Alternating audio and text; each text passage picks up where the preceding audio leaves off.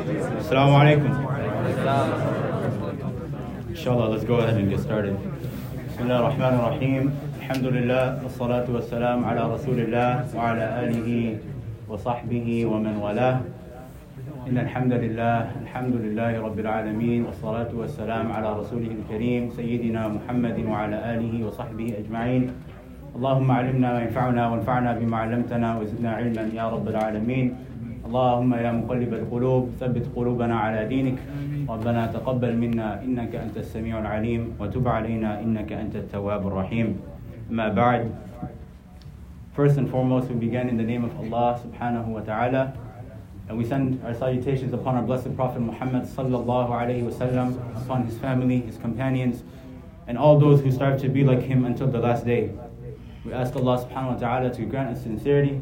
we ask Allah subhanahu wa ta'ala to grant us beneficial knowledge and to allow us to implement that which we learn. Inshallah, tonight we will be continuing with our series regarding the 10 principles concerning the purification of the soul. And inshallah ta'ala, tonight we will be finishing this topic. We will be going over principles 9 and 10, inshallah. So, in the past, over close to three months now, alhamdulillah, we have gone over eight of those 10 principles. And inshallah, towards the end, we will have some time, inshallah, dedicated to reviewing what those are. And inshallah, that will be interactive to make sure that those who perhaps you may have missed a session or you were here and you did not, you don't recall exactly what it was, inshallah ta'ala, we'll have a uh, session or a, some time dedicated at the end, inshallah, so that we can recall and remember those items, inshallah ta'ala. The ninth principle, inshallah, that we will begin is to is for a person in order for them to attain or get closer to purifying their soul, is that they should beware of self-amazement. And that they should try their best to avoid being deluded by their own soul. And we're going to talk about what this means. And to bring a small example, a small mithal, to just kind of put this into perspective so that we understand the reason or the concept of how we're going to be talking about self amazement when it comes to the soul. When it comes to, for example, from a dunya perspective, if I am someone or if I know someone, and when I think about that person, the quality that comes to their mind or comes to my mind is that this person, they are constantly you know, they're constantly checking themselves out. They're always, you know, obsessed with their appearance.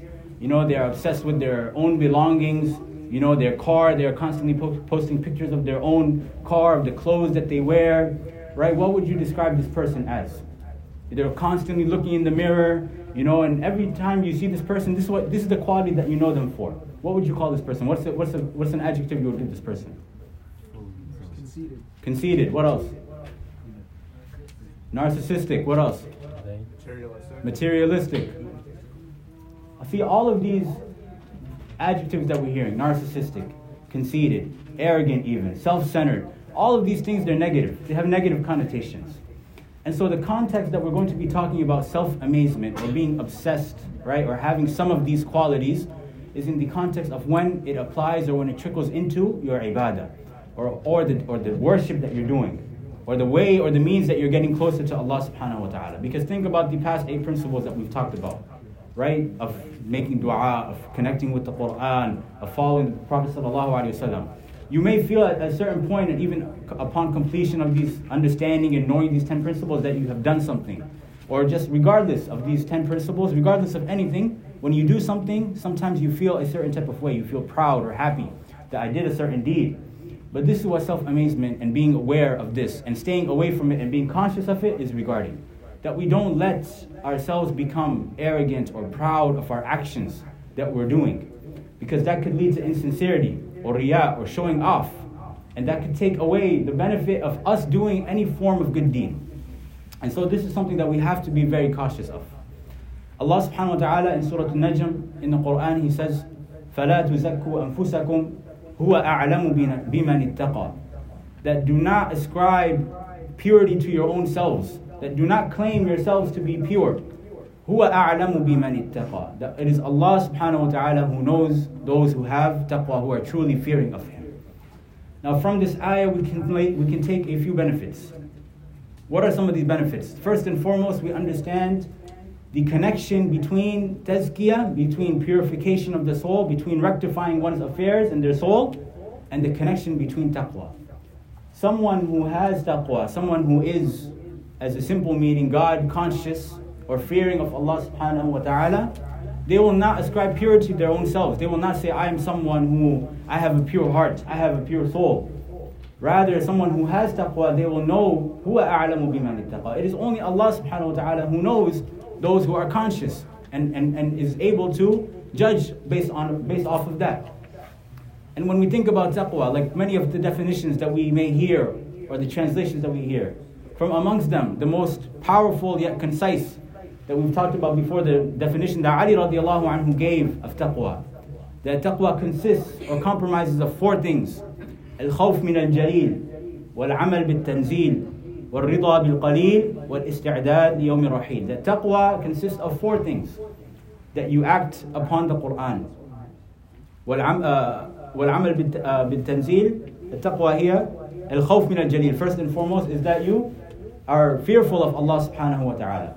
والعمل بالتنزيل and that you act upon the Quran والرضا بالقليل and that you are content with very little, you are content with few and lastly, that you are preparing for the day of judgment.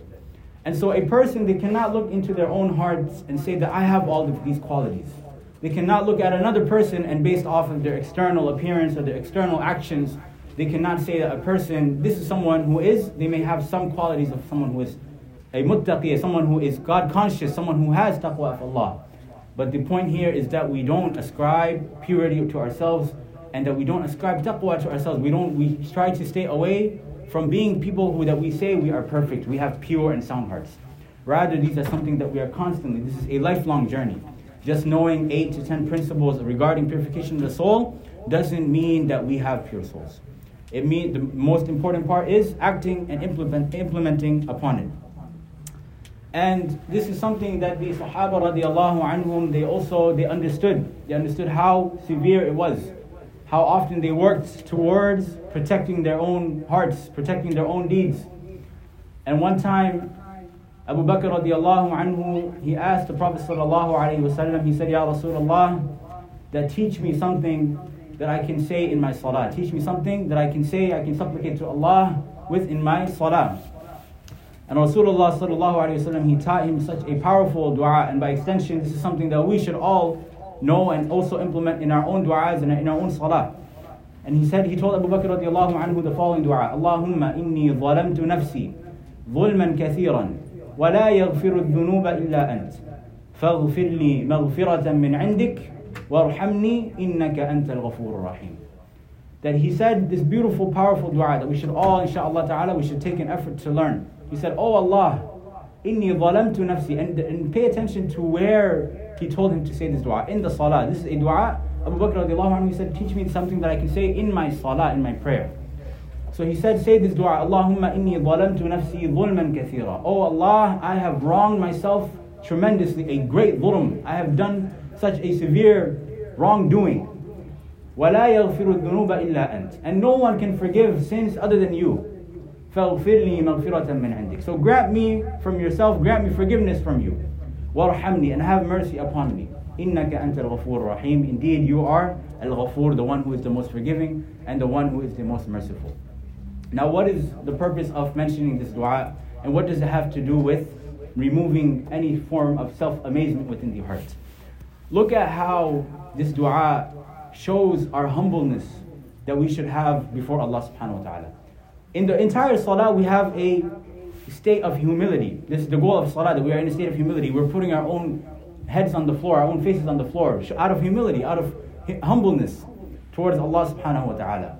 But even after the salah, think about what we say. We say astaghfirullah. The first thing we say as soon as we exit the, the salah, we say astaghfirullah. We're seeking forgiveness from Allah subhanahu wa ta'ala. And so in this salah, and, and, and, they say that you should, the scholars they mention that you should say, recite this dua amongst many other du'as at, towards the end of your salah, before your taslim, before you say salam. And think about how the beginning of this dua, Oh Allah, I have wronged myself. That I have done such a dhulm upon myself. I and you are putting your faults before Allah subhanahu wa ta'ala. You are not saying that, oh, I've done salah, oh, I deserve something from Allah, billah. Rather, you are putting yourself first and foremost in a humble manner before Allah subhanahu wa ta'ala.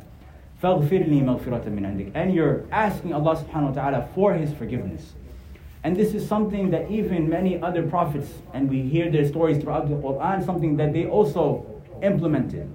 Look at the story of Adam alayhi salam.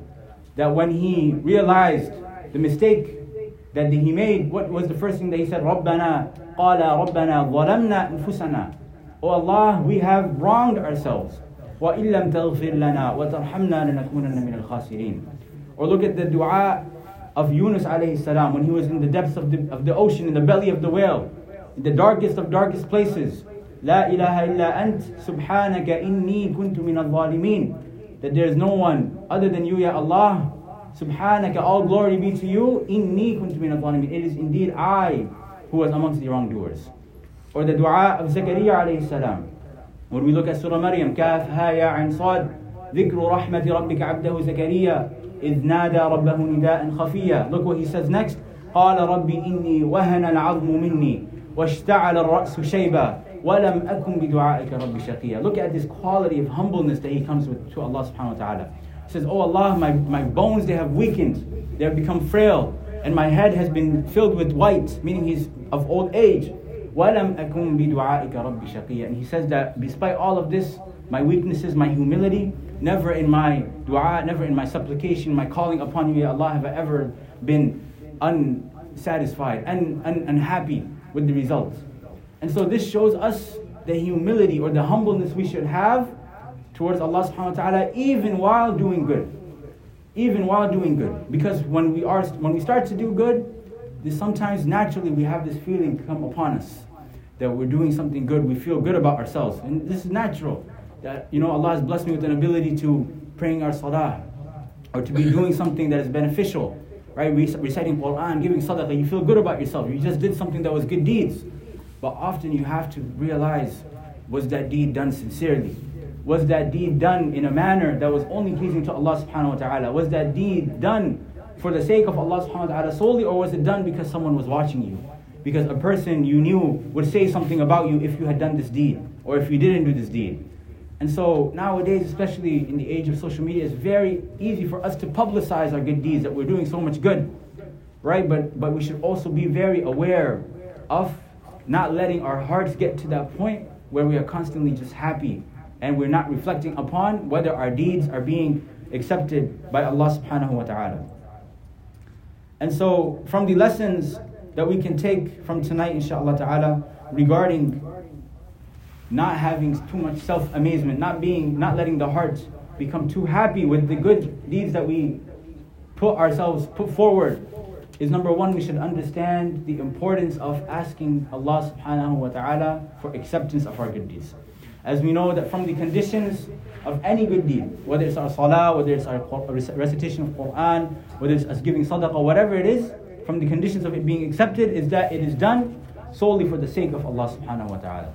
وما أمروا إلا ليعبدوا الله مخلصين له الدين حنفاء ويقيموا الصلاة ويؤتوا الزكاة وذلك دين القيمة. That Allah subhanahu wa ta'ala tells us that they were commanded only, and meaning us, they were commanded only to worship Allah subhanahu wa ta'ala alone, devoting their faith, mukhlisina lahuddin, solely and fully towards Allah subhanahu wa ta'ala. And so keeping this principle in mind, knowing that every single thing, and this goes back to the importance of intention, something that we started this with, that knowing the reason why we're coming, knowing the reason why we do every single thing that we do. Like the famous hadith we all, I'm sure we know, the first hadith mentioned when you open up the book of Sahih Bukhari, إِنَّمَا الْأَعْمَالُ بِالنِّيَّاتِ That indeed actions are judged, are rewarded based on their intentions. So it cannot be overstated how important it is for us to have an intention whenever we do a good deed to make sure that that deed is done only for the sake and the pleasure of Allah subhanahu wa ta'ala. In the Quran, Allah subhanahu wa ta'ala, He tells us a very powerful verse. He tells us, وَالَّذِينَ يُؤْتُونَ مَا آتَوا وَقُلُوبُهُمْ وَجِلَةٌ أَنَّهُمْ إِلَىٰ رَبِّهِمْ رَاجِعُونَ Allah subhanahu wa ta'ala, He says, and those who give from what they have, they give that which they give, they give their charity. قُلُوبُهُمْ وَجِلَةٌ And while they are giving sadaqah, while they are giving charity, their hearts are in a state where their hearts are full of fear. أَنَّهُمْ إِلَىٰ رَبِّهِمْ رَاجِعُونَ Because they realize and they know and they understand that they will one day return back to Allah subhanahu wa ta'ala. And Aisha radiallahu anha, she once asked the Prophet sallallahu alayhi wasallam about this verse. that why would, and think about it, why would someone be, why would their heart be in a state of fear when they're doing something that is good? When they're giving sadaqah, you should be happy, you should be you know, proud of what you're doing, that this is going towards a good cause. Alhamdulillah, Allah blessed me with wealth. I was able to give some of it in His path for the sake of Allah Azza wa Jal. So she's asking this question that many of us may be thinking, why would someone's heart be in a state of fear while they are doing something, while they're giving sadaqah? And she asks, are these the people who they steal and they drink or they, they do bad deeds? And the Prophet ﷺ, he said, he responded, rather, no, these are the people who they pray, they give salah, they, they fast, and they give sadaqah, but they fear that it is not going to be accepted by Allah subhanahu wa ta'ala. That's why their hearts are in a state of fear. وَالَّذِينَ يُؤْتُونَ مَا آتَوْا They give what they are giving. وَقُلُوبُهُمْ وَجِلَةٌ Their hearts are in a state of fear because they don't know that it's going to be accepted.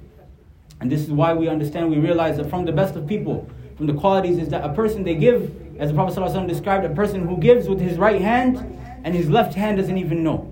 Meaning he gives so sincerely, he gives in the sake where it's private, where he's dedicating this sadaqah only for the sake of Allah subhanahu wa ta'ala, because he wants that reward, he wants that deed to be accepted by Allah subhanahu wa ta'ala.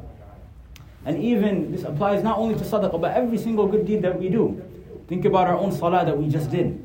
As the Prophet ﷺ, he taught us in a hadith narrated by Ammar bin Yasir radiallahu anhu, in which he said that the Prophet ﷺ, he said that sometimes a man may, may pray their salah, a person may pray their salah, and they don't leave or they don't return back with anything except for one tenth, or one ninth, or one eighth, or one seventh, all the way back to one half of the reward that they, that person attained for that salah. So think about your salah itself. Think about how much of that salah you're in a state where you're actually focused, where you're dedicated towards and your heart is, is connected towards seeking the pleasure of Allah subhanahu wa ta'ala, being connected to Allah subhanahu wa ta'ala. And think about how much reward you're getting from your salah. Based off of the quality of your salah, the sincerity of your salah, of your salah being dedicated only to Allah subhanahu wa ta'ala. And this is how we should approach and look at every single good deed that we do that is this good deed, is this going to be something that it is of quality, that I want Allah subhanahu wa ta'ala to look at and understand the humility and the humbleness that I brought forth, the sincerity that I brought forth in seeking the bounties and seeking the mercy and the favors of Allah subhanahu wa ta'ala.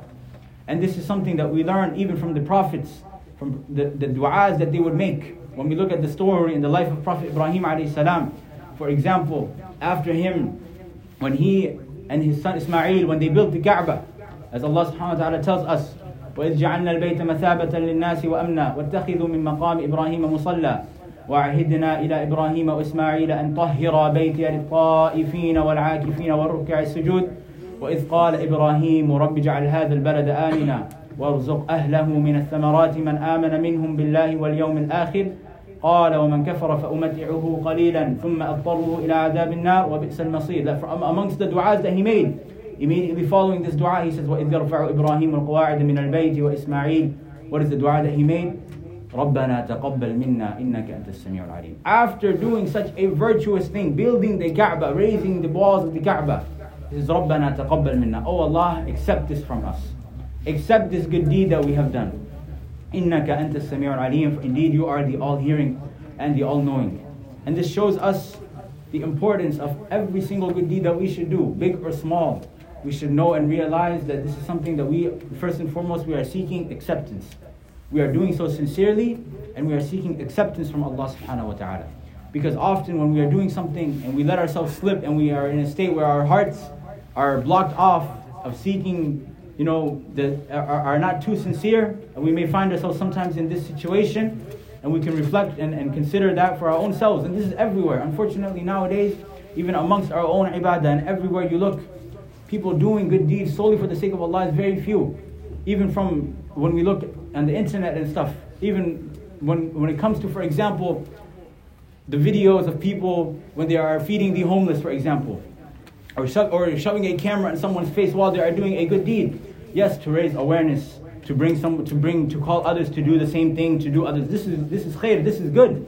But it comes to a point where we should also have a relationship where we are doing things and only we know about it. And only we know about it so that we may be sincere about it. Or we are doing things only for the sake of Allah subhanahu wa ta'ala. This is why the scholars they tell us that every single person they should have a good deed, at least one good deed, that is just between them and Allah subhanahu wa ta'ala. They should have one good deed that is just between Allah, them and Allah subhanahu wa ta'ala. Whether it is them waking up at night and praying the salah while no one is watching them, while no one knows that they're awake. Or even, for example, the, the fasting that we do. Even outside the month of Ramadan, nobody can tell that you're fasting. You can go the entire day without anyone knowing that you're fasting and knowing that the reward of, of your fast is, by, is going to come only and solely from Allah subhanahu wa ta'ala. So these are just from these small examples, the small ways we can implement this. Because as we know, everywhere nowadays, we are advertising our good deeds. And you will see this. You will see this everywhere. That many people, they are recording themselves doing certain things. Many of the brothers, when you go for Umrah in a couple weeks, you will see that there are, there are more people on Facebook Live or on FaceTime in front of the Kaaba taking pictures than the, while doing tawaf than actually calling upon Allah subhanahu wa ta'ala. And maybe, maybe it's a little bit of an exaggeration, but you get what I mean. I'm sure everyone knows what I mean by it when it comes to publicizing or showing out our good deeds. And so this is something we should be very, very conscious of. And in order for a person to have their souls become purified or to be in that state where it is befitting or someone who has these qualities of taqwa and all the other qualities that we have been talking about these past few weeks, is that they should be aware of these things. As Hassan al-Basri rahimahullah, he said that the believer in his heart, he combines two things. He combines ihsan, he combines excellence. And we know the definition of ihsan from the hadith, the famous hadith in which the Prophet ﷺ, he responded and he answered, أن تعبد الله كأنك تراه that you worship Allah subhanahu wa ta'ala as if you see him. And know that if you do not see him, فَعَلَمْ أَنَّهُ يَرَاك That know that if you cannot see, and of course we cannot see Allah subhanahu wa ta'ala in this dunya, but know that Allah subhanahu wa ta'ala is watching you. And this is how we should approach every single good deed. And he says that the believer in their heart, he combines ihsan, meaning this quality of excellence and doing things solely for the sake of Allah subhanahu wa ta'ala, and fear. He combines ihsan and fear. And he said that the munafiq, the hypocrite, is the one. He combines evil, doing evil, and satisfaction, or not being scared, being someone who is feeling safe. And so a person who is a hypocrite, they can do all the sins that they do that they want to do without even thinking. And they feel safe. They don't they don't care. They don't think twice whether whatever they're doing is going to, that they're going to be held to account for what they are doing. As Umar radiallahu anhu said famously, "Hasibu anfusakum qabla an tuhasabu," that take yourselves to account before you are held accountable. Meaning, rectify your own affairs. Understand your own self. Nobody is, is here to tell you what else to do. A person only knows what happens behind closed doors. That is yourself. Only you know the state of your own heart other than Allah subhanahu wa ta'ala. Nobody else can tell me or can tell you what is inside your heart or can tell you what type of person you are based on, they can only go to a certain extent based off of your external actions, your external character. But what is inside your heart and the reason, the intention that you have for doing what you do, especially when it comes to good deeds, this is between you and Allah subhanahu wa ta'ala and something that every single person should be conscious of. And they say, for example, one of the famous sayings is that the soul is like a treacherous or a sneaky business partner. That if you do not take it to account, if you do not keep it in check, he will run off with your money. Meaning your soul will run off with your good deeds, your good deeds will go to waste. And last week we talked about the different ways in which sins or good deeds are replaced with sins. By doing by doing in which our good deeds they are a person when they abuse the rights of others how that person's good deeds are taken away from that person.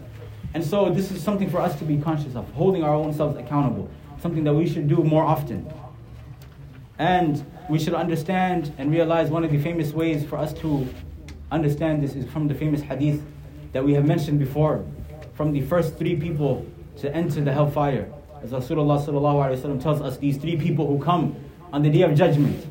One of them being a martyr, someone who died in the sake of Allah subhanahu wa ta'ala, fighting for the cause of Allah subhanahu wa ta'ala. Another person who was giving knowledge, who was given knowledge, and a person who understood Quran. And the last one, a person who had been given wealth from Allah subhanahu wa ta'ala and he gave sadaqah, he gave the charity in the path of Allah subhanahu wa ta'ala. And all three of these people, they will be reminded of the favors that they had received in this dunya. That do you not remember we had given you this and that and this? And they will be reminded and they will be asked, What did you do with these things? What did you do with the knowledge that we gave you? What did you do with the wealth that, you, that we gave you? And this person, they will answer, they will say, Oh Allah, I spent it in your sake. Oh Allah, I learned the Quran and I taught it to others for your sake. Oh Allah, I fought for your cause, for your sake only and they will say that you have lied, and that person will be dragged into the hellfire. This is a hadith that should truly shake us. that every single good deed that we do, our salah, our, our ibadah, every single thing that we do, we should realize the importance of it and know how it is should be and solely dedicated towards Allah subhanahu wa ta'ala. I'll end inshallah ta'ala by just reminding ourselves that as we learn about this topic and as we all attain and try our best to attain the purification of our souls that we all desperately need, is a famous dua taught to us by Rasulullah sallallahu alaihi wasallam, in which he taught us and in which he said, "Allahumma ati nufusana taqwaha wa zakkiha anta khayru man zakkaha anta waliyuha wa mawlaha." That he said, and this is the dua that we should constantly learn. We should make we should make an effort to learn this dua and implement it and recite this dua frequently. That oh Allah, Allahumma ati nafsi taqwaha. Oh Allah, grant my nafs, grant my soul it's taqwa, it's piety, it's righteousness, it's God fearing quality that our souls need, that our hearts need. وَزَكِّهَا أَنْتَ خَيْرُ مَنْ زَكَّهَا And oh Allah, purify it. You are the one, the best of the ones who, the, you are the best to purify it. أَنْتَ وَلِيُّهَا وَمَوْلَاهَا You are its guardian and its master. And with this, inshallah ta'ala, we close. We ask Allah subhanahu wa ta'ala to purify our souls to make us amongst those who do deeds sincerely and only for the sake of Allah subhanahu wa ta'ala. Wa akhiru da'wana and alhamdulillahi rabbil alameen. Inshallah we will continue with the 10th and final principle.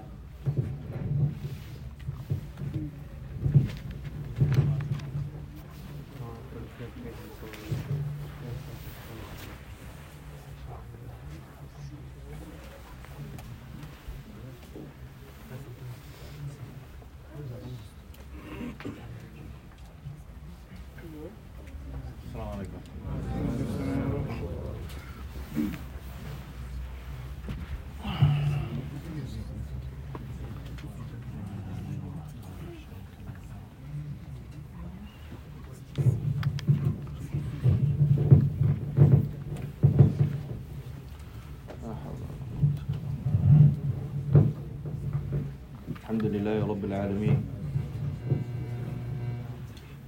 والعاقبة للمتقين ولا عدوان إلا على الظالمين. الصلاة والسلام على أشرف الأنبياء والمرسلين نبينا محمد وعلى آله وأصحابه أجمعين. أما بعد. As we come to concluding this beautiful treatise and this beautiful muhadara, this was, uh, we mentioned that it was a book that was written by one of the mashayikh, one of the ulama, Sheikh Abdul Razak al Badr, one of the muhaddithin of uh, Medina Munawwara in Medina, one of the scholars of hadith there. And what is beautiful is that this actually was not written by him. This was a book that, uh, this was actually originally a muhadara, it was a lecture that he gave. And it spent about an hour, an hour and a half, subhanAllah. So this is about an hour and a half lecture that he gave. And it was so profound that the students went and transcribed this hour and a half muhadara. How many months did we take to go over this? Like three months, right? This and this is the ulama, this is the scholars, the people who have yani khashya of Allah, who dedicate their souls to Allah, who find rest and happiness in serving for the way of Allah subhanahu wa ta'ala. It took us three months to go, and this because you know, we're nobody. It took us three months to go over 10 principles. The Shaykh went over in an hour and a half. And wallah, if one has the ability to understand the Arabic language, and even there's some with there are some videos with um, subtitles. there's some videos with subtitles. Naam. You will see that everything that we mentioned, everything that was mentioned over the span of these couple of months, he went over in an hour and a half. Subhanallah. So may Allah you know, bless the Shaykh and preserve him and make us from those who benefit from his works and make him a benefit among the Ummah of Muhammad And verily the scholars are a benefit to the Ummah. As the scholars of Islam are a benefit to the Ummah. Uh, why we have all this benefit today is due to the scholars. It's due to the scholars. So may Allah Azza protect our scholars and make us from those who follow their way. Ameen. Uh, what is very important to shed light towards uh, the final, the principle that Akhuna Umar went over is to understand that يعني سبحان الله إرادة الشهرة بين الناس أمر فطري seeking the pleasure and the acceptance and wanting to be seen and known amongst the people this is something that one can say and one can argue that is from the natural disposition of the individual they naturally incline to this. This is how we are created. We seek and we are looking for the pleasure. Even if you are verbatimly saying words like, oh, I can care less about what people say, I don't care how people view. This is what comes out of people's mouths today. So a lot of us say it. I know I say it. Right? But deep down, the soul craves. The soul normally and naturally inclines towards knowing that someone is aware of the good that you did. The soul craves when someone comes and pats you on the back and says. You are someone who was pious. Look what you just did. You just did X, Y, Z. Jazakumullah khairan akhi. Your voice is beautiful. Subhanallah, you benefited us. The soul craves this. Even if you actually don't crave it, when you fall into this position where someone comes and praises you or congratulates you, or your works is put and, and it's publicized, the soul naturally craves this. So why did the Shaykh bring this as the ninth and towards the end? The ninth principle of purifying the soul. One is to understand that the soul normally craves it. The soul normally craves it. And after he went through eight previous principles of how to cleanse the heart and cleanse the soul, he sits and reminds you and tells you from the final things that if you've accomplished one through eight, and wallah, if one actually takes one through eight, the one through eight, the principles that we went through, and applies and tries to grant their daily lives a portion of one through eight, you will see a change in your life. But he still reminds you, he says, this is the, one of the final things that leaves the heart of the individual. Let's just say on a, subhanAllah, the best case scenario, you've left off all sins, you've left off acts of disobedience, you've trained your soul to actually hate the disobedience and had, hate the environments of disobedience, you've cut ties with those avenues, and on top of that, you replaced it with better tendencies and better hobbies and going to the masajid and busying yourself with good, busying yourself with the Quran, having a relationship with the Quran, learning about your Prophet, والسلام, taking the time to go ahead and follow him, and all the different principles that we went through. Let's just say the best case scenario is someone is in this state and they struggled themselves for months, years until they got to this state. You will see that there is a big change from what you were previous to the purification process and now the Shaykh is basically, one can assume and argue that he's indirectly telling us from the last things that will leave your heart is seeking the pleasure of the people. This is why it's narrated on Sufyan al-Thawri rahimahullah, one of the great tabi'een, he mentions one of the last diseases to leave my heart was disease of craving and seeking the pleasure of people. And this is Sufyan al-Thawri, this is from the greatest imams. And this is something that he felt like was the last things that he could struggle his soul against. So it is not embarrassing, or we have to be real with ourselves. This is something that one normally craves. So the question for you guys now how does one readjust and re-gear his heart and his soul to actually disattach from the acceptance of mankind and does not seek the pleasure of people and rearrange it to only solely seeking the pleasure and the face and the reward of Allah Jalla wa Someone tell me. This, this is called being practical. How? Be harsh with yourself. Be harsh with yourself. Like, how, how do you be harsh with yourself? Uh, don't like make yourself. Don't like smile at everything, every good thing you do. Like, Mm. notice the flaws that you have. No, this is good. Notice and always remember your shortcomings. This is very good. This is how you start to begin the process of not feeling self amazed when you come with good. Even when someone comes and congratulates you or praises you to your face, they could be uttering these words because all they see is something that you brought that is good. But you remember that you just sinned last night. You remember the rack of this, uh, sins and shortcomings that you've came with throughout your whole life. And you know that this does not compare to what, what bad I've done.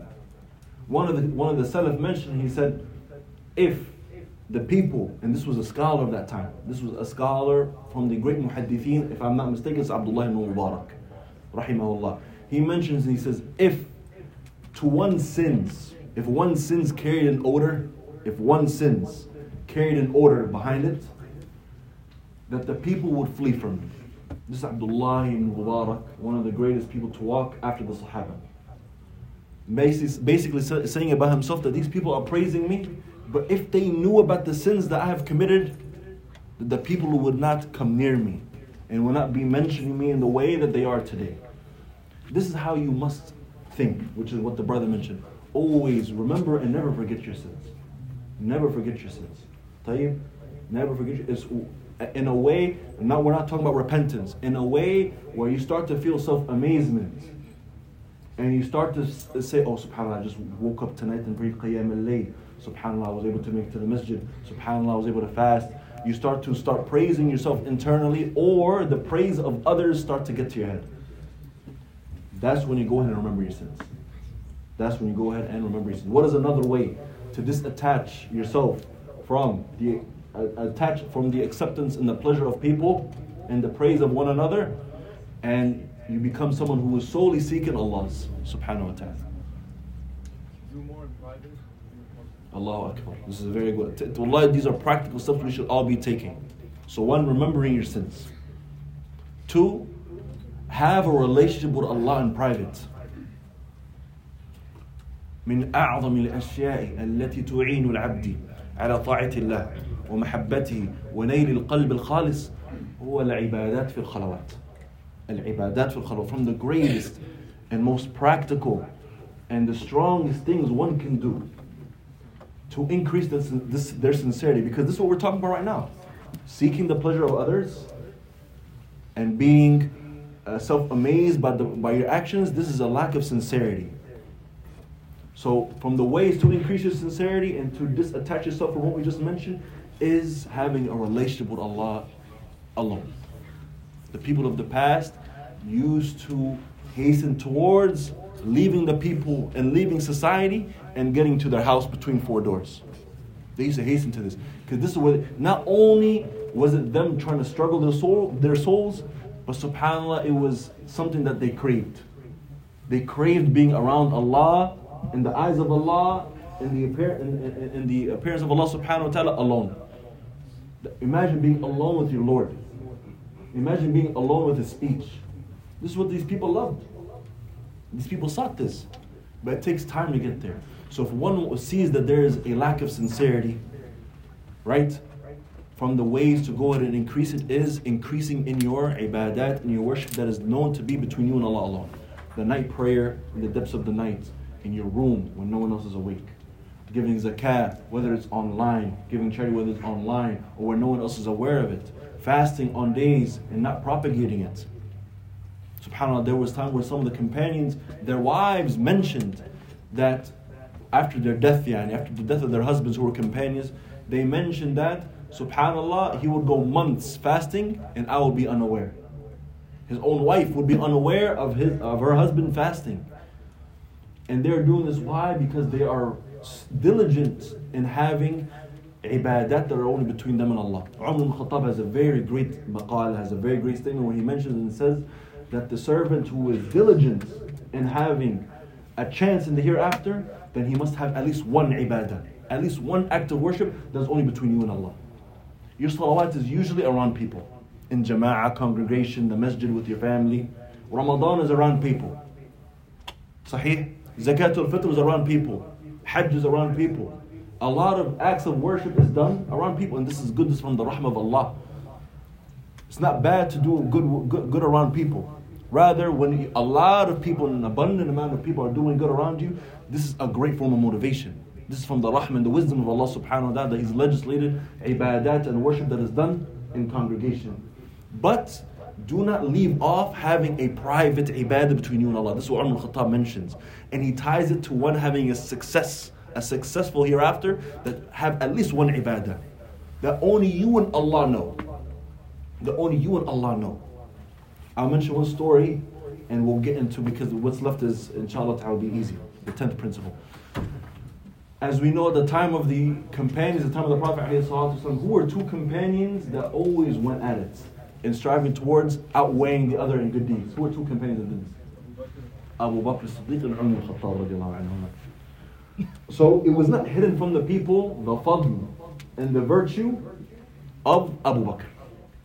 The virtue of Abu Bakr was known. What is enough is to know how he was from the first people to accept the message of the Prophet ﷺ. and he remained diligent with him. What is enough to know is that there are verses in the Quran that were revealed specifically for this man Abu Bakr. So we mentioned some stories in the past of how Umar al-Khattab tried to have the upper hand over Abu Bakr, but Abu Bakr would always come back and his, his, his actions will be more virtuous, more sincere, right? So one time, Umar al-Khattab was very, very, yani, he was thinking about this too hard. And he was like, what can this guy be? Everything that I see him doing outwardly, I'm doing the same thing. The salah, the zakat, aiding the Prophet, والسلام, learning the knowledge. I'm doing everything. What is he doing? So look at the fiqh of Umar al-Khattab. He knew that there has to be something that he's doing that no one else is aware of. So he said, one night I'm going to follow him. One night I'm going to follow Abu Bakr. So one night he follows Abu Bakr Siddiq. Well, look at this companion, Abu Bakr Wallahi. Look at Abu Bakr Siddiq. One day he follows Abu Bakr. And he sees that Abu Bakr is going to a house of a lady. He's going to a house of a lady, he's feeding her, he's bringing her food, he bringing her zakat, he's cleaning her house, he's taking care of her, basically all, basically all the affairs have to do with her house. Bringing her food, her necessities, the things that she needs to live, uh, cleaning her house. What is so special about the situation is that this lady was blind. This lady was blind. So she doesn't even know who the man is that's helping her. And Abu Bakr is going to help this lady in the middle of the night.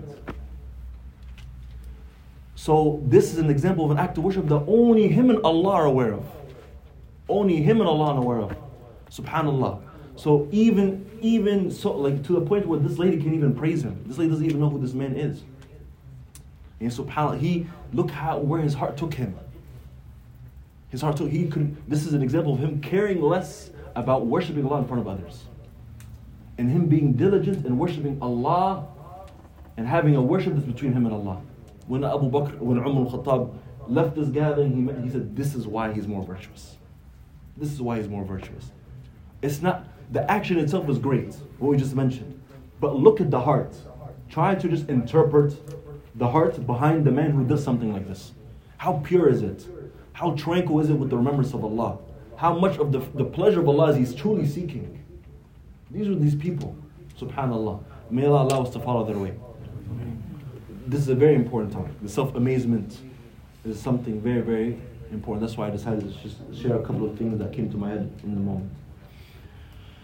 The tenth and final principle of ta'ala, and the Shaykh mentioned this, uh, ta'ala, towards the end, and it basically summarizes the importance of the soul. The importance of the soul. And this tenth principle is knowing and understanding the types of souls. Knowing and understanding the types of souls. This is the tenth principle. And what a great way to end the book. What a great way to end the book. The whole book and the whole lecture in this case, he's mentioning ways to cleanse the soul. At-Tawheed, Dua, XYZ. He's mentioning ways to cleanse the soul, but not once does he mention what this soul actually is and what kind of souls are existent if you want to cleanse something and purify something, and in this case, us Muslims and believers, we're commanded to outpower and to outweigh our souls. Sahih? Isn't this what, what our duty is as Muslims? Basically, if we were to sum it up, is to go ahead and outweigh and to overpower your soul. And to overpower it with what Allah subhanahu wa ta'ala is seeking and what with Allah subhanahu wa ta'ala is pleased with. And to cleanse it from what is contradictory to His way. This is our way of living our lives as Muslims. So if you're told to, you are commanded to control something and to cleanse it and to be cautious of it and to purify it and protect it, the bare minimum state that you should be in or awareness that you should have is what kind of souls are out there. What kind of souls are present? What are the descriptions of, this, of these souls? And these descriptions are directly extracted from the Quran.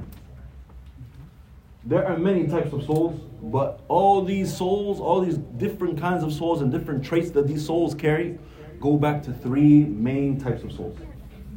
There are three main types of souls. The first of these souls is an-nafsul mutma'inna. An-nafsul mutma'inna. The tranquil soul. The tranquil soul.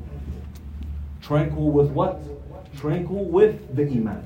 The soul that is tranquil with iman the soul that is tranquil with the obedience of Allah, the soul that craves the remembrance of Allah, the soul that settles with what pleases Allah. النفس المطمئنة يقول جل وعلا في محكم آياته الذين آمنوا وتطمئن قلوبهم here الاطمئنان الاطمئنان is the tranquility الذين آمنوا those who believe have the iman in their hearts believe in Allah and everything He's came with وتطمئن قلوبهم بذكر الله فرق الله سبحانه وتعالى بين الإيمان واطمئنان القلوب إن الإيمان واجب واطمئنان اطمئنان القلوب شيء زيادة شيء من الإحسان Allah subhanahu wa ta'ala has differentiated between the iman that's obligatory upon every believer and having a soul that's actually tranquil with the iman that is tranquil with the obedience it shows you that you just having iman all of us who have iman in this room you just having iman sometimes may not be enough.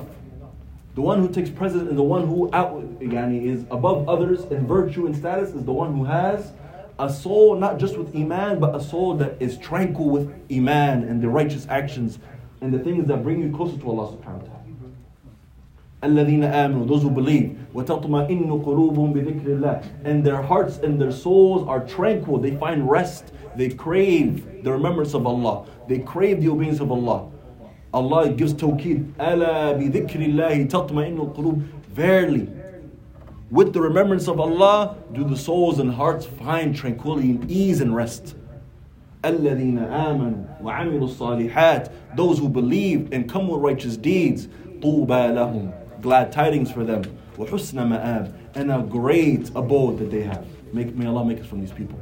Look at the placement of these ayats, very important. Allah first mentions those who believe and have hearts that find rest with the Iman. What does it mean to have a heart that finds rest with Iman? Like we mentioned, and we always mention this example, there is something that everyone in this room they crave. There's, in other words, there is something that we are attached to could be something Islamic related, could be not. And everyone knows themselves more than everyone else. You know yourself better than anyone else. You're your best critic. Okay? That thing that you love so much, you are so passionate about it that it will get you up at five in the morning. Well, no matter how passionate, uh, it will cause you to drive an hour, two, three hours away. For some people, it could be a car, their car, their vehicle. For some people, it could be money in general. For some people, it, be, it could be clothes. For some people, it could be haram. So this is an example of your heart finding rest with something. You would go measures for that thing you're attached to. You would do the impossible for that thing you're passionate about. Why are you in that state that you would do anything for that thing you're passionate about? Because the prerequisite is that your heart has found settlement and rest and tranquility with that thing. You would not be in that state of hastening towards that, that deed or that act or that thing or that object if it, it was not for your soul finding rest with that thing. So here Allah is talking and praising those who their hearts, that same, those same traits we just mentioned of encouragement and motivation and passion. Allah is talking and praising those who their hearts have this, these traits when it comes to the Iman, when it comes to the Quran. They cannot wait to open the Quran. They feel a void inside, they, the first thing they go to is the Quran. The remembrance of Allah will make them go crazy and they'll do anything for it.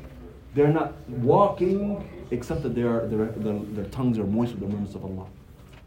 They love the pleasure of Allah so much that they are from those that كما قال سبحانه وتعالى تتجافى جنوبهم عن المضاجع يدعون ربهم خوفا وطبعا Allah subhanahu wa ta'ala describes these people who their hearts have found rest with the iman and the remembrance of Allah and the obedience of Allah. Allah says تتجافى جنوبهم their bodies immediately erect from their beds like raise off their beds with so much motivation and passion. When? At the, in the depths of the night.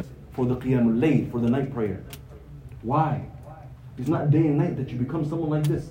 Who at 3 a.m., 4 a.m., you could be off of two, three hours of sleep, and you are waking up with a smile on your face to go praise to, to pray to Allah subhanahu wa ta'ala. It's not day and night. And even people who do so, they're doing it forcefully. That's how that, that's how you have to begin sometimes. This is how you have to begin sometimes when you're trying to go ahead and endure in and get yourself acquainted with the habits. And a great example is the gym, for example. A great example is the gym. The one who has not been working out his whole life. And he gets to a point where he knows, okay, now I need to work out. I need to go to the gym. I need to start dieting. The first month or two of this person taking on the gym or dieting, it's absolutely, it's, it's for this person, it is hell. For this person, it is torture. For this person, it is bare minimum just a task. They're dragging their feet to go to the gym. They're dragging their feet to be disciplined on their meal plan. This is how it is for the first month or two. Am I right? For those who are who've been in the gym or have they remember their first month or two starting to get into the gym. Now brothers have been in the gym for two, three, four years. Now it's what? Routine. Now you can't go a day without going to the gym. Those who've been dieting for a month or two or three or a year or two, now you find yourself in a state of awkwardness when you eat something that's outside or that exits what you have restricted yourself to. But don't forget what happened in the beginning. The beginning of the path was very sour, it was very salty, it was hard. You found it difficult, it was just a task. You were forcing yourself to do it. But with time, you got used to it. And you didn't just get used to it, but your heart found rest with it. Your heart found rest with the gym. Your heart found rest with eating like this. Because you saw the results. You saw the results. Same example, the example is greatest with Allah subhanahu wa ta'ala. One wants to be from these who, this first type of soul, which is the soul that is, finds rest and tranquility with the remembrance and the obedience of Allah. You must struggle and strive yourself. For the first month or two, it's going to feel like a task. Going to the masjid is going to feel like a task. Praying your fajr on time is going to feel like a task. Leaving off the haram is going to feel like a task. It may be difficult. You're not going to find pleasure in doing it. You're not willingly doing it. You're forcing yourself to do it. But eventually it's going to become what? Eventually it's going to become what? Easy, a habit, routine. And the only reason why some, the only reason why something becomes a routine and a habit in your life is because your heart has found rest in it. This is what we mean by saying the hearts are very easily consumed and influenced by what you put it around. Does that make sense? So the first type of soul is what? The soul, the, the tranquil soul, the soul that is tranquil with the obedience of Allah subhanahu wa ta'ala. And then look at the outcome of the soul. Allah is talking about the, the souls of these people in the dunya. Those who have iman, they find rest with the obedience of Allah subhanahu wa ta'ala. Verily, with the remembrance of Allah, do the souls find rest. Those who have belief in Allah and come with righteous deeds, glad tidings for them. Allah started with a tranquil soul before righteous deeds. The first ayah was those who have tranquil souls with the remembrance of Allah. The second ayah is those who come with righteous deeds. Why? Because the one who is willingly doing righteous deeds, and willingly seeking the pleasure of Allah subhanahu wa ta'ala, he will not be in that state except that he has a prerequisite of what? Of a soul that is tranquil with the righteous deeds. Is, is everyone with me on that? Do you guys see that tie or is that is that confusing? You got it? That's the first type of soul.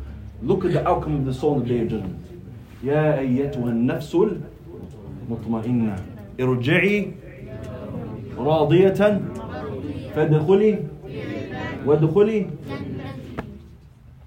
on the day of judgment, Allah, you're going to be called out by this beautiful laqab, this beautiful nickname. What, you know, what greater name to be called upon than this on that day? Of the torment, the torment and the trials of Yom Al Qiyamah, the scenarios of Yom Al Qiyamah. You're being called upon as this kind of thing. Ya mutma'inna. Some people say this is Yom Al Qiyamah, some people say this is what? At the time of death. So imagine this is what you're being called as. Oh, righteous, beautiful, tranquil soul. Irji'i, return back. Return back. Ila rabbiki. To your Lord. Radiyatan mardiyya. You are pleased with your Lord and your Lord is pleased with you. فَدْخُلِي فِي عِبَادِي Enter into the abode of my righteous servants. وَدْخُلِي جَنَّتِي And enter into this paradise where it is your abode for eternity. Allahu Akbar. Yeah, and this is from the greatest, yani, subhanAllah, outcomes that you see. The things that bring motivation for us to strive towards having these kind of souls. May Allah Azza wa purify our souls and cleanse our souls. Imagine at the time of death, this is what you're being called on. This is how you're being called on. Oh, righteous soul. Oh, beautiful soul. This is what you're being called as. SubhanAllah. Like you will forget everything that the dunya ever brought to you. You forget every responsibility. Well, at the time, at the hardest moments that you're going through in your life, the greatest fitna at that time of death, you're being referred to as, oh, beautiful, righteous, tranquil soul. This is a mutma'in, the tranquil soul. The second soul, the second type of soul of the three is a nafsul lawama. A nafsul lawama. The soul that self critiques itself. Right? The soul that self critiques itself. Can you, can you repeat what, what was it? النفس اللوامة النفس اللوامة The soul that self-critiques itself طيب What do I mean by this? The soul that rarely falls into acts of disobedience. It is not from the normality of the soul to disobey Allah. It is not from the normality of the soul to disobey Allah subhanahu wa ta'ala. But when it does, because كل بني آدم خطاء, all the children of Adam are people who sin. This is how we're described. So when the soul rarely falls into the sin, it is quick to critique itself. It is quick to يعني it is quick to go ahead and يعني as we say in Arabic تعيب عليه. It is quick to go ahead and be blameworthy to oneself. You fall short, meaning falling into a sin, or you come short when it comes to an obligation of Allah subhanahu wa ta'ala, think something that you should be doing. The soul is quick to evaluate itself. It is quick to blame itself. And that regret that it it initially happens in the soul eventually turns into tawbah. Eventually turns into tawbah and repentance. That's the beginning of tawbah. The beginning of tawbah is this النفس اللوامة. Right? النفس التي تلوم على نفسه حين يقع في الخطأ ويقع في التقصير من الواجبات. The soul that immediately is in a state of regret when it comes short by falling into sin or it comes short by coming or missing out on one of the obligations of Allah subhanahu wa ta'ala. This is an-nafs al-lawama. And Allah swears by an-nafs al-lawama. And it shows you the sha'n. It shows you the status of an-nafs al-lawama with Allah subhanahu wa ta'ala. When Allah swears by something in the Quran, what does it mean? It means two things. And we mentioned this so many times. When Allah swears by something in the Quran, it means two things. What is one thing? No, it mean- The first thing is that the thing that Allah is swearing by is something that has a great status with Allah. That's the when Allah swears by something, وَالضُّحَى وَالْفَجْرِ وَالْعَصْرِ وَالتِّينِ وَالنَّجْمِ Right? And many other places in the Quran.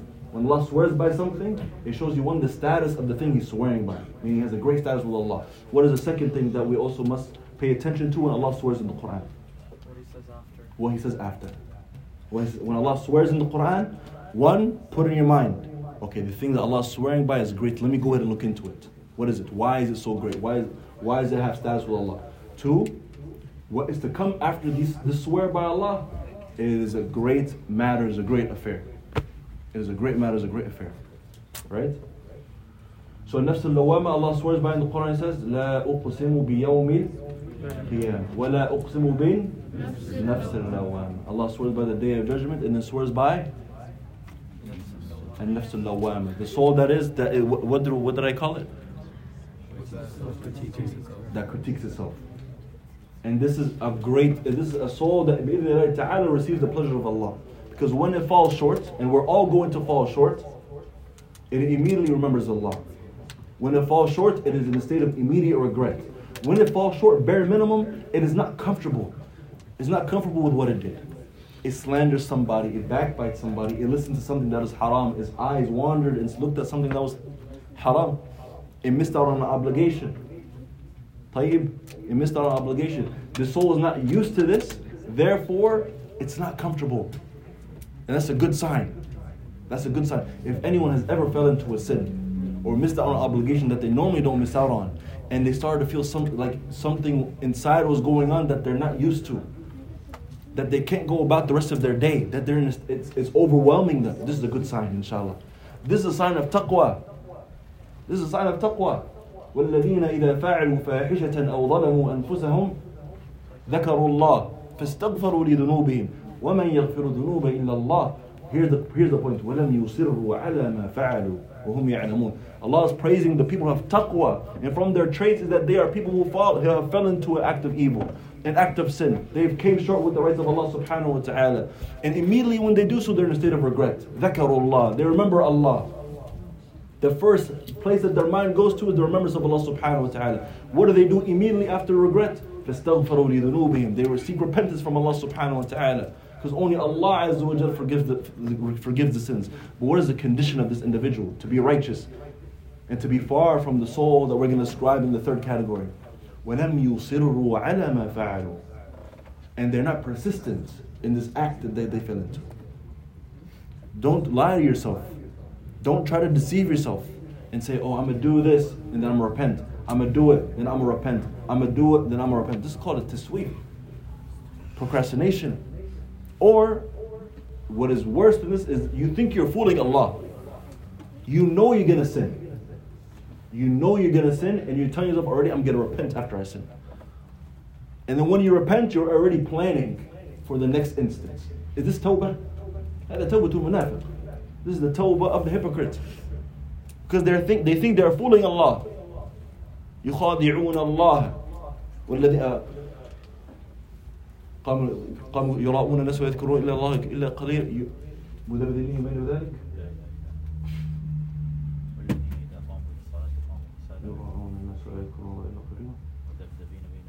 ويخادعون الله وهو خادع إن المنافقين يخادعون الله وهو خادع The munafiq, look, and this is something we should all fear. Allah is saying about the munafiqeen, verily the munafiqeen. The first trait that Allah attributes to them is that they think they're fooling Allah. They think they're fooling Allah. But, ver- but Allah subhanahu wa ta'ala is gonna what? Fool them. Meaning deceive them. And Allah does, is, is not gonna come with this trait except that these people are deserving of it. They think they're fooling Allah by doing these things, saying, I'll, I'll repent, I'll come with the tawbah, X, Y, Z. Let's look at the remaining traits of the munafiqeen. So the first trait is that they think they're fooling Allah. Just like we mentioned right now, there are people who sin and they tell themselves they're going to repent and they're already plotting for the next time they're going to sin. You're not fooling anyone, rather, this could take you close to nifaq. It can take you close to nifaq. The condition is that you're someone who's not persistent on the sin and finds regret in the sin. Let's continue about these traits of the munafiqeen. وَإِذَا قَامُوا إِلَى الصَّلَاةِ قَامُوا كُسَالًا Pay attention. And if these people, the munafiqeen, if they were to get up for the prayer, they will get up, but they'll get up in a state of laziness. They're standing up, they're yawning in their salah. They're standing up and their, their mind is wandering to their worldly affairs. They're getting up forcefully. They wouldn't, they wouldn't, they're not doing it willingly. These are all traits that, wallahi, and Allah knows best, are common within our ummah today. And when it's attributed to hypocrisy, one must, if one truly is seeking the pleasure of Allah, one must take heed and do their best to stay away from these traits. وإذا قاموا إلى الصلاة قاموا كسالى يراؤون الناس what we just mentioned we just mentioned the ninth principle يراؤون الناس ولا يذكرون الله إلا قليلا there are people who are worshipping Allah only to be praised by the people we just mentioned the ninth principle يراؤون الناس and they don't remember Allah subhanahu wa ta'ala except for a little bit these are all traits of the munafiqeen and things that we've highlighted in this journey of cleansing the soul. What is the origin of hypocrisy? Where does it start? Where is it found? In the heart. Is it something that is found outwardly? No. So if it's found in the heart, it shows you the importance of cleansing this. Nifaq is found in the heart. It's not something that is found on your limbs necessarily. There are some things you are doing on your limbs that can show as a trait of nifaq. But nifaq originates in the heart. Nifaq originates in the heart. And this is why you see one of the, uh, Abdullah ibn Shakhir, one of the tabi'een, he mentions it, أدركت ثلاثين من الصحابة كلهم يخافون النفاق على أنفسهم. One of the tabi'een has met and studied under 30 companions. And he mentions and he says, I have met 30 companions. All of them feared nifaq on themselves. All of them feared hypocrisy. There was a companion, as we know at the time of the Prophet ﷺ, the munafiqeen, the hypocrites were not known to all the Muslims. Who was the only one that knew the munafiqeen other than Allah subhanahu wa ta'ala? The Prophet ﷺ. And there was one companion who was known to be Sirrul Nabi sallallahu alayhi wa He was known to be the one that held the secret of the Prophet ﷺ. Who was the companion? the only other companion that knew who the, the, the hypocrites were in the, uh, at the time of the Muslims. Who knows? Try. Not Abu Hurairah. Anas ibn Not Anas ibn Malik. There's one companion who the Prophet ﷺ informed them of who the hypocrites were around them. And no one else knew. Who? Not Abu Bakr. Give us the head. Was Ali? Not Ali. He's, he's from the Ansar. He's from the Ansar he's from the young ones of the companion. Yeah, Umar, there's a hadith where Umar al-Khattab went to this companion because everyone knew he had the secrets of who the munafiqeen were, who the hypocrites were. Umar al-Khattab went to him. That is why I mentioned the story. Who is the one who held it? Abdullah ibn Umar. No, Abdullah ibn Umar. Hudayfa ibn Yaman. Hudayfa ibn Yaman. He's still in Nabi sallallahu alayhi wa Hudayfa ibn Yaman. He was informed by who the hypocrites were. And look at Umar ibn Khattab Hastening to this man, going to Hudayfa immediately when he found out that he knew who the munafiqeen were. He said, Oh Hudayfa, please tell me. This is Umar ibn Khattab from the greatest people to walk after the messengers. Going to Hudayfa and saying, Oh Hudayfa, please bring my heart soul.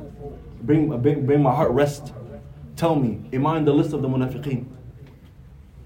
وهذا عمر الخطاب مهاجر هاجر مع النبي عليه الصلاة والسلام ترك الكفر لأجله صلى الله عليه وسلم أخرج أمواله للنبي صلى الله عليه وسلم This man gave everything that he had for the Prophet left his family and migrated with the Prophet عليه الصلاة والسلام left off the lineage and the way of his lineage and the way of his ancestors from polytheism for the sake of Iman and Islam solely for the Prophet for, for himself and for Allah subhanahu wa ta'ala and pleasing the Prophet sallallahu alayhi wasallam and he's going and asking am I from the munafiqeen and nafsul lawama the soul that when it sins it doesn't find rest with it and when it sins it's regretful and when it sins it hastens to repentance what's the second soul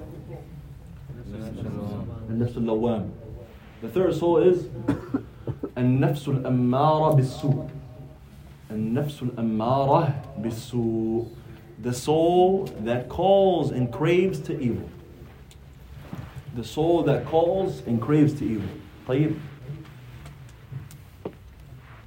and this is the soul that we ask Allah to protect us from this is, the, this is the soul that is the exact opposite of the first soul that first soul found ease and comfort and tranquility with the obedience of Allah. This third soul finds rest and comfort and tranquility with disobedience. It finds rest and comfort in drugs and music and being on the opposite gender and the likes. طيب قال سبحانه وتعالى في محكم آياته في شأن نبيه يوسف عليه السلام قال سبحانه وما أبرئ نفسي إن النفس لأمارة بالسوء إلا من رحم ربي And this ayah is saying, and I do not free myself from wrongdoing. Who is speaking here? Yusuf alayhi salam. This is the speech of Yusuf alayhi salam. He's saying, and I do not free myself from wrongdoing.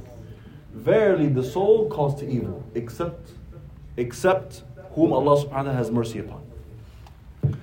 This ayah came after a very famous story of Yusuf alayhi salam. And this is the famous story of when the queen of Egypt at that time, the wife of the king, she approached Yusuf alayhi salam and tried to seduce him. Was this something that Yusuf alayhi salam was, was trying to do? Was it in his mind? Was he craving to do it? Was he plotting for it? Rather, every ithm and all blame, as we know from the story, goes upon who? The wife of the king. She's the one that was wrong. And he, she locked him between closed doors.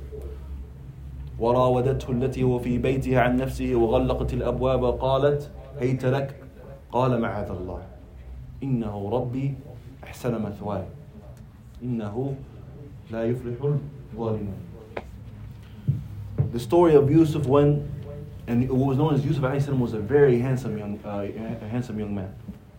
In one hadith, it mentions that 100% of beauty that was given to this worldly life was brought down.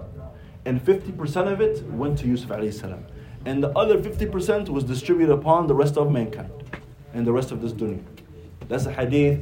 Allahu A'lam's authenticity. Some say it's Hasan, some say it's Da'if. ولكن العبرة. The lesson here is to, what was known without a doubt is that he was a very handsome man.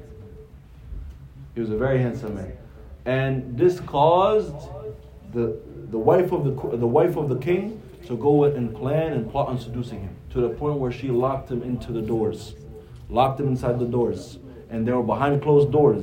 No one was aware. The king wasn't aware. The society wasn't aware. If they would have done it, if they would have done anything or would have came out with anything, no one else would have known. It would have been a freebie. He would have been fine. But what caused him to stay away from the sin? قال معاذ الله I fear Allah هذا النفس المطمئنة His soul is the nafs that is mutma'in. His soul is the first type of soul. But look, as we go back to the ninth principle, look at the humbleness and how he still found a way to blame himself. Yusuf still found a way to blame himself. Alayhi salam. Allah Azza wa Jal brought down a whole surah to show you the innocence of Yusuf alayhi salam and to show you the righteousness and the piety and the status of Yusuf alayhi salam. And showed clearly in the Quran within the story that the one at fault was the wife of the king. And that he left off this sin and this opportunity only for the fear of Allah subhanahu wa ta'ala. What does Yusuf utter? وَمَا أُبَرِّئُ نَفْسِي I don't free myself from, from blame. I don't free myself from error. This is what Yusuf's saying. In what what is what is the purpose behind it? In the nafsala amaratun soul. Verily the soul is called to evil. And that is the third type of soul. The soul of the Hasha alayhi salam. He is free from this. He was not a soul that called to evil. None of the prophets called to evil. None of the prophets had souls that craved and sought evil and found rest with evil. And the many stories of the many prophets that fell into a mistake that fell into a mistake, and how much regret they came with. And this regret follows them to where? To the day of judgment. When the people go to these prophets and ask them for intercession. Look at the, the, the sha'n of the صالحين هذا هذا هم الصالحين الذين يستحقون هذا اللقب الذين اطمأنوا بذكر الله They're the ones that are deserving with this the first kind of soul the soul that is tranquil with the remembrance of Allah subhanahu wa ta'ala. And even at, on the day of judgment, they bring up their sins. The people are going to Adam. And to see for us Adam, Adam says, I disobeyed Allah. I ate from the tree. And Allah forgave him. In the Quran, Allah forgave him and pardoned him. They go to Musa alayhi salam. He says, I killed an innocent soul. And we understand it was a mistake. Allah brings what? And frees him from error and his innocence in the Quran. Ibrahim alayhi salam. Indeed, I lied to Allah. He didn't lie. It wasn't a lie that it was blameworthy. He didn't lie. Allah frees him from this in the Quran. But they're still bringing this up, mentioning their sins on the day of judgment where their righteousness and piety is what's going to save them. They're still bringing up their sins. They're still bringing up their sins. This is to shed light on the ninth principle. So the third kind of soul is the soul that finds rest with the sins. Now, the advice is those who have a soul, a heart, right now you find comfort in disobeying Allah. You find comfort in sins. You find comfort in looking at things you shouldn't be looking at, and hearing things you shouldn't be hearing, and doing things you shouldn't be doing, and being in environments you shouldn't be in. You shouldn't be in. There's a point in time where people fall into this. This is something, especially in this society, it is very common. If one sees that what brings comfort to his heart and what brings motivation to him or her is something that disobeys Allah, beware, beware, beware from being from this third category. Because what comes with being from those who are upon this third category is a very bad ending. If this is the stuff you crave in this dunya, then this is how you're gonna leave. This is how you're gonna exit. So the three kinds of souls. What is the first one? The soul that is tranquil with the remembrance of Allah. What is the second one? The self, the soul that critiques itself and is not comfortable with the disobedience. The third one is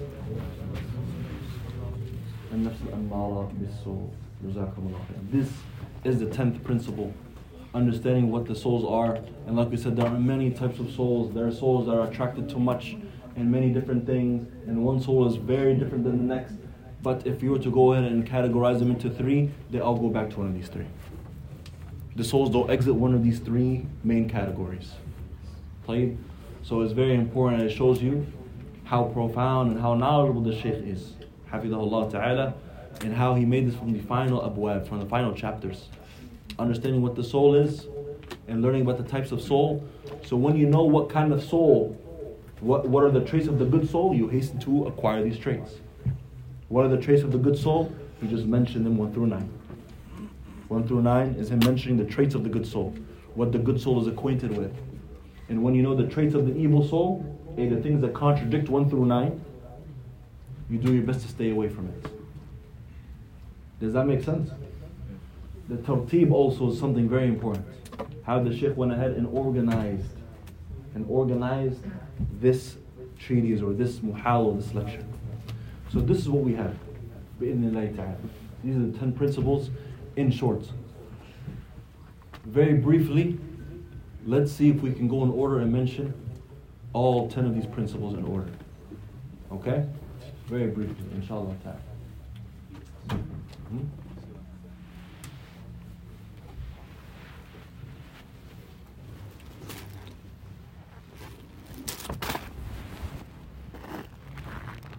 Thank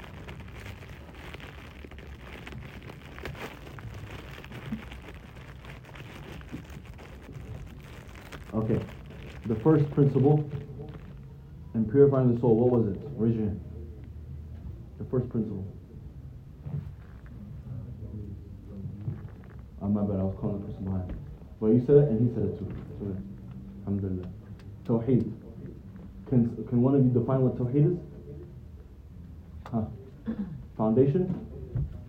Okay, found, it is a found, it is the foundation. Well, what is it? Say it again. Believing in the oneness of Allah. Hey, how many are you? Just ten exactly? Yeah. You're not sure? You sure? Okay. So I'm gonna give him miswak. You guys know what miswak is? Everyone knows what miswak? Who doesn't? Who does not know what is miswak? You don't know what miswak is? So miswak is like um, how do I say it in English? It's not it's toothbrush, but like The tree branch. it's a tree branch. Okay, tree branch. It comes from a tree. The Prophet used. Tayyib. Now, there's many medical benefits to it. Go look it up, inshallah. Come, Abdullah, come. Or pass it back to Abdullah. Pass it back way to Abdullah. Tayyib. So the first of these principles is the Tawheed. The Tawheed is the oneness of Allah. A, the soul must be acquainted with who, the, with who their Lord is. The one who owns these souls and purifies them himself. Purification only comes from him. So it only makes sense that the only way the soul will find purification is if you have a soul that is acquainted with its creator. That's the first one. What is the second principle? Hamza. Dua. Dua. Tell me why is dua necessary in this journey of purifying the soul? It's the greatest act of worship. Jameel. Jameel. Okay, give me a tie to how it's important and necessary in cleansing your soul.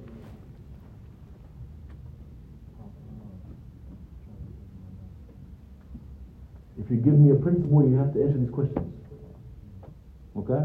The same person who gives me the principle has to answer the question. So if you know the principle but don't know how to answer questions, don't raise your hand.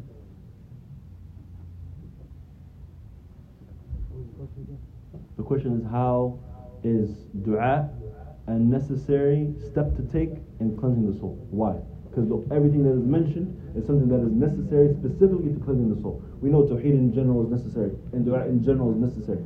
But why specifically when cleansing the soul and purifying it? Want some help? Huh? Hold up. Because it allows you to admit your own weakness Allahu Akbar. and, uh, you know, That's good. That's good. Admitting your own weakness. Admitting your weakness to Allah Azza wa Jalla. Huh? It strengthens your connection with Allah subhanahu wa ta'ala. It shows humility. These are all things. And what is very important to know is dua, as you supplicating to Allah, you will not get a soul that is purified except that Allah grants it to you. So the best way to get a purified soul is to ask Allah for it. Like the dua that Akhwana mentioned, Allahumma a'ti nufusana taqwa, O Allah, grant our souls piety, zakki and purify through the greatest that purifies, subhanahu wa ta'ala. So the second thing is dua. Fadda, pass it back to Hamza. What is the third principle, Ikhwani? No, not yet. Behind you. Al-Quran. Al-Quran. So why, what is the tie between the Quran and cleansing and purifying the soul? The Quran is the speech of Allah and Allah is the The Quran is the speech of Allah and these are words that Allah subhanahu wa ta'ala spoke and the best of cure to these diseases is the speech of Allah.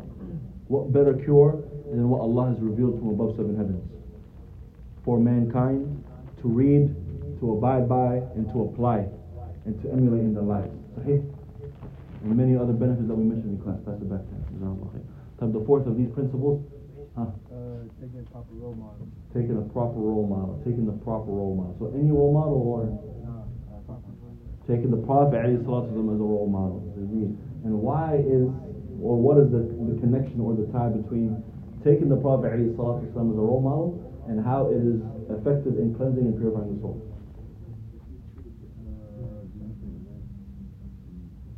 It's for, four, four reasons. Okay. Uh, first, obeying him in what he's commanded. Okay, obeying him what is commanded. Second one, uh, believing in everything he has informed us. of. Believing in everything he's informed us of. Uh, third one, refraining from everything he has prohibited. Refraining from everything he's And prohibited. the fourth one, Allah is not worshipped except through what uh, Subhanahu wa ta'ala has legislated. Allah is not worshipped except through a way that He legislated. Okay, this is what it means to follow the Prophet. ﷺ. I'll give it to you. Jazakumullah khair. Can someone add something though? Can someone add something? No. Because Muhammad Sallallahu Alaihi Wasallam had a pure heart, and if you follow him, of course your heart's going to be pure too, inshallah. Now, this is a great way to, for us to understand it. The purest of people to walk with who?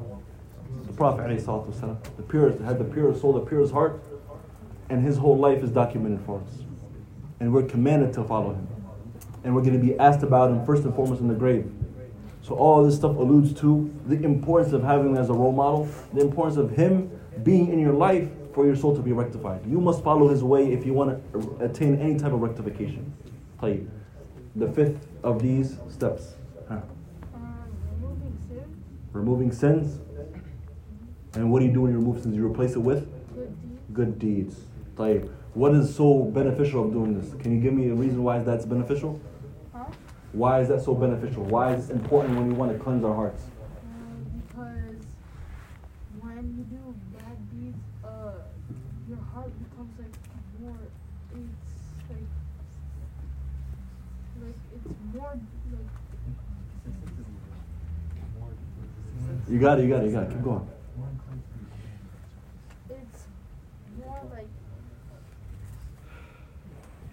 Huh, when you do this.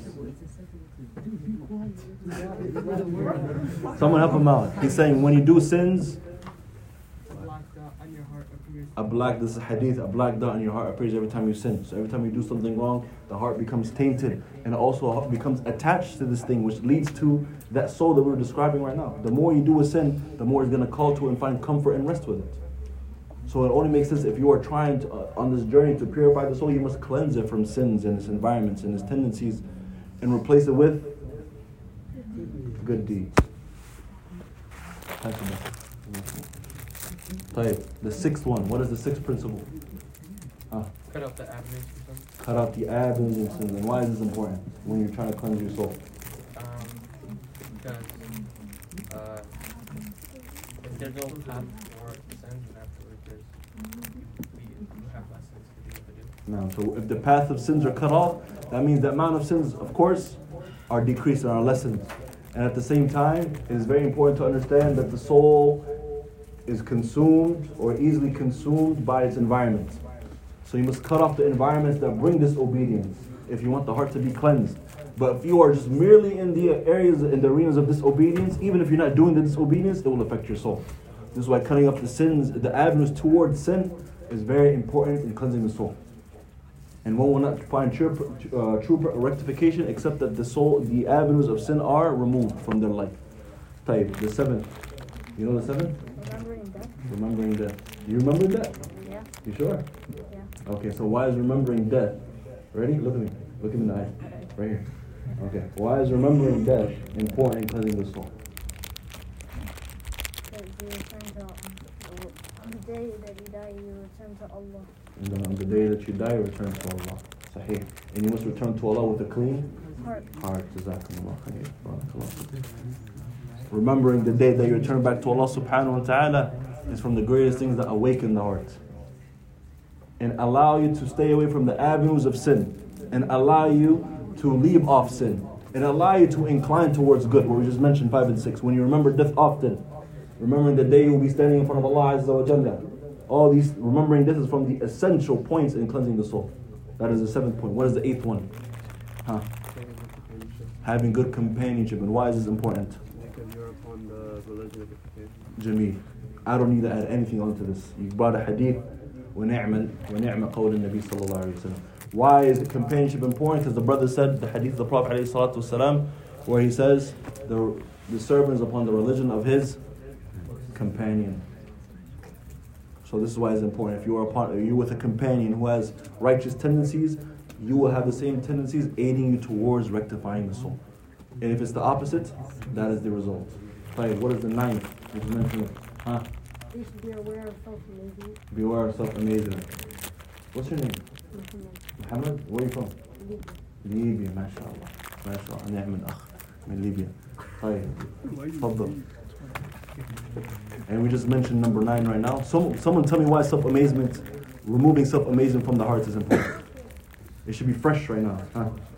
Because if you remove your pride from your heart and thrown off, then and like and and a hadith, I forgot if it was hadith or not. Mhm. It, but Umar radiallahu anhu said that it, that you should at least have one deed that is between you and Allah. MashaAllah, this is very good. He said, self amazement is important to rem- be removed from the heart because it aids you towards what? What is it aid you? Sincerity. It aids you towards sincerity. And the more you are sincere, the more you're sincere, the more the heart is stronger. And it aids you towards good. And the actions are valid the actions are invalid if it's accompanied with you seeking the pleasure of others. You must understand this. Very important point. The actions are invalid if it's seeking the pleasure is done for other people. Tayyib. Number 10. Knowing the types of souls. Knowing the types of souls. What are the types of souls? Uh, and nafs al-mutma'inna, the tranquil soul. Uh, and nafs al-lawama. I don't remember the other one in Arabic, but it's the soul who seeks evil the soul that craves and seeks evil. Jazakumullah. And tell me why it's important in the journey of cleansing the soul. Oh, and what, if, if one has like, making sure that your soul is pure, you have to know what to look for or what to for. Perfect. If you want to know, or if you're someone who's trying to attain a soul that Allah is seeking, you must know the traits of this soul. And you want to avoid having a soul that is evil, you must know the traits of this of this soul. Jazakumullah khair. Pass it back. والحمد لله الذي بنعمته تتم الصالحات نسأل الله سبحانه وتعالى يتقبل منا جميعا نسأل الله سبحانه وتعالى يجعل هذا في موازين حسناتنا أجمعين نسأل الله سبحانه وتعالى يجعل هذا حجة لنا لا علينا ويسأل الله عز وجل to accept from us all praise to him alone for indeed he is the one that completes the good deeds and aids us toward the good deeds it is a great thing the scholars get very happy when they're able to start a book and finish it it is a great thing to do it is a very hard thing to do so we ask Allah Azza wa Jalla to accept this from us. And completing it is not enough, but rather we ask Allah Azza wa Jalla to aid us and to make us from those who apply this, to apply these advices. And we ask Allah subhanahu wa ta'ala to make what we learned a proof for us and not against us. Ameen ya Rabbil Alameen. We ask Allah Azza wa Jalla to make this heavy on our scales. هذا والله أعلى وأجل وأعلم وصلى الله وسلم على البشير النذير المبعوث رحمة للعالمين نبينا محمد وعليه أفضل الصلاة وأتم التسليم. جزاكم الله خيرا.